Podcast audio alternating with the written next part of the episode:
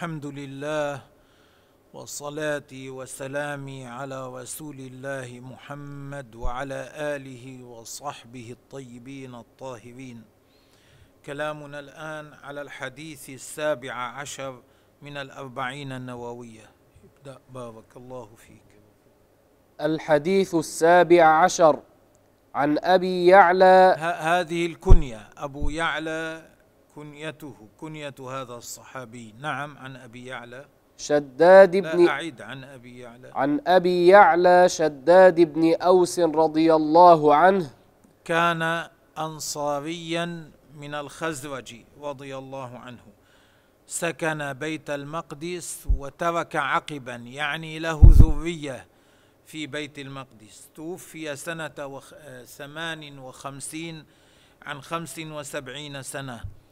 النووي رحمه الله قال قبره بظاهر باب الرحمة.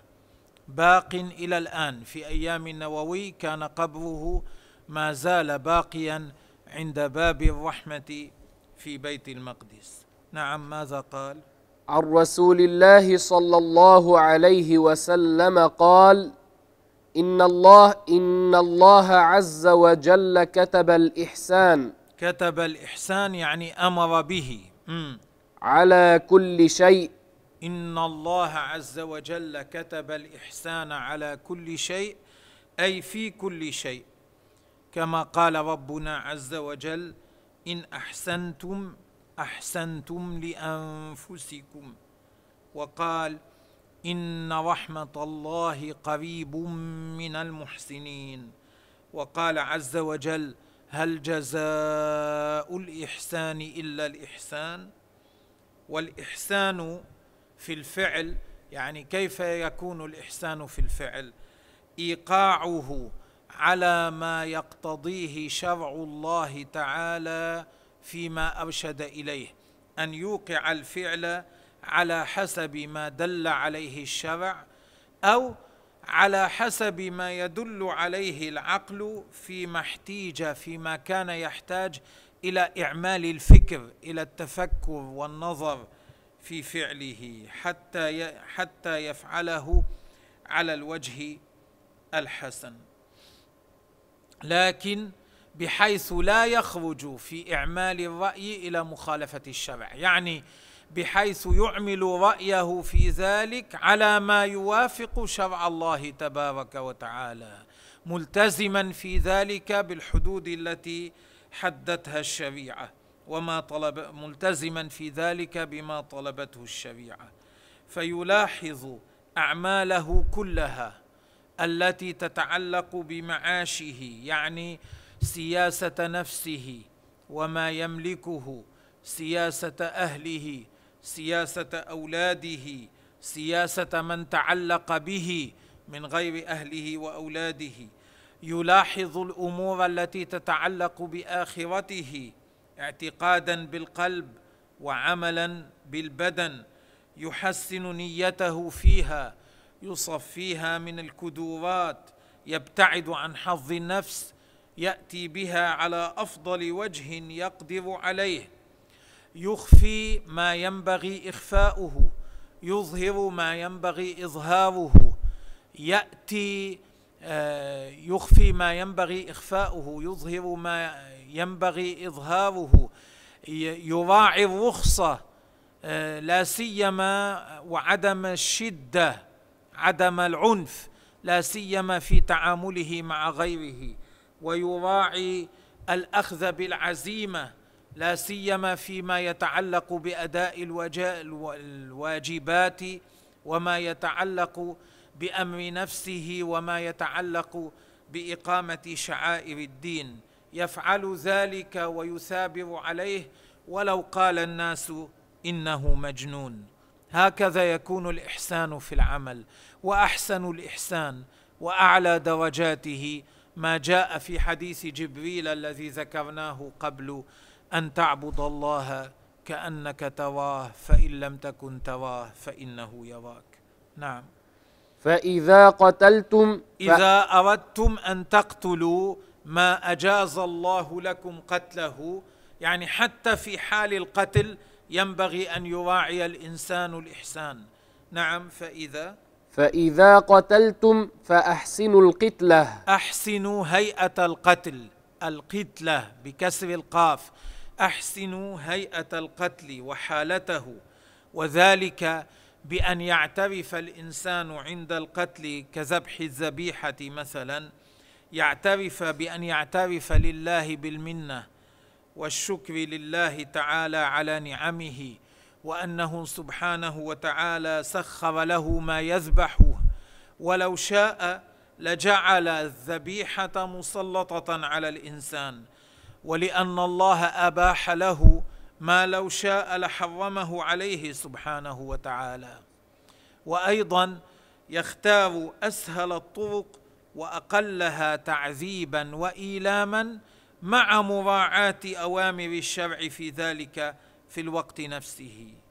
وبأن لا يكون قصده وبأن لا يكون قصد القاتل يعني مجرد اللهو آه، والتعذيب في القتل بل يكون قتله للمنفعة المقصودة من هذا القتل. وإذا ذبحتم ليس كما يفعل بعض الناس يطلقون الحمام ثم يطلقون الرصاص عليه لأجل لأجل اللهو يقتلونه لا يريدون أكله بذلك. وهكذا في كل ما يقتله الإنسان. لا ينبغي أن إذا كان مؤذيا ينبغي أن يكون قتله لدفع أذاه. إذا كان آه، آه، شاة يريد أكلها ينبغي أن يكون قتله للانتفاع بأكلها. لا لأجل تعذيبها ولا لأجل اللهو إنما لأجل المنفعة المرادة منها على حسب ما دلت عليه شريعة الله تبارك وتعالى. وإذا ذبحتم يعني إذا أردتم أن تذبحوا ما يجوز ذبحه فأحسنوا الذبحه أيضا بكسر الذال الذبحة بكسر الذال هي هيئة الذبح وحالته أي وارفقوا بالذبيحة. هذا المراد. أن يكون الإنسان عند الذبح رفيقا بالذبيحة التي يذبحها. وليحد أحدكم شفرته. الشفره طرف المدية المدية السكين الطرف الحاد للسكين للمدية. المقصود السكين هنا وما شابهها من كل ما يذبح به. إذا أراد أن يذبح ذبيحة فليحد شفرته ليكن ما يذبح به حادا. نعم. وليرح ذبيحته. ليجلب الراحة لما يذبحه قبل ذبحها. لا يجرها مثلا إلى الذبح من من أذنها. النبي عليه الصلاة والسلام رأى يوما رجلا يجر شاة من أذنها إلى الذبح. فقال له خذها من سالفتها هذا أسهل عليها وليرفق بها. كما جاء في حديث عبد الرزاق أن عمر رضي الله عنه رأى رجلا يسحب شاة برجلها ليذبحها فقال له ويلك قدها إلى الموت قودا جميلا ترفق بها أرفق بها في قودها إلى الموت. وينبغي أن يواري أن يخبئ عنها إحداد الشفرة. لا يحد الشفرة أمامها وأن يمر السكين عليها بسرعة كما جاء في الحديث عن النبي عليه الصلاة والسلام وأن أمر بحد الشفار وأن توارى عن البهائم. أي تخبأ وقال إذا ذبح أحدكم فليجهز يعني فليسرع ليسرع في إمرار الشفرة على رقبة البهيمة ولا يذبح أخرى قبالتها إذا ذبح وليتركها على حالها بعد الذبح حتى تستريح من اضطرابها.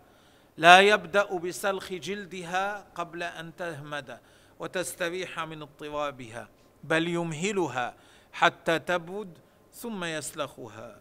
وقد رويت أحاديث في ذلك كله. وأخرج الإمام أحمد أن رجلا قال يا رسول الله إني لأذبح الشاة وأنا أرحمها.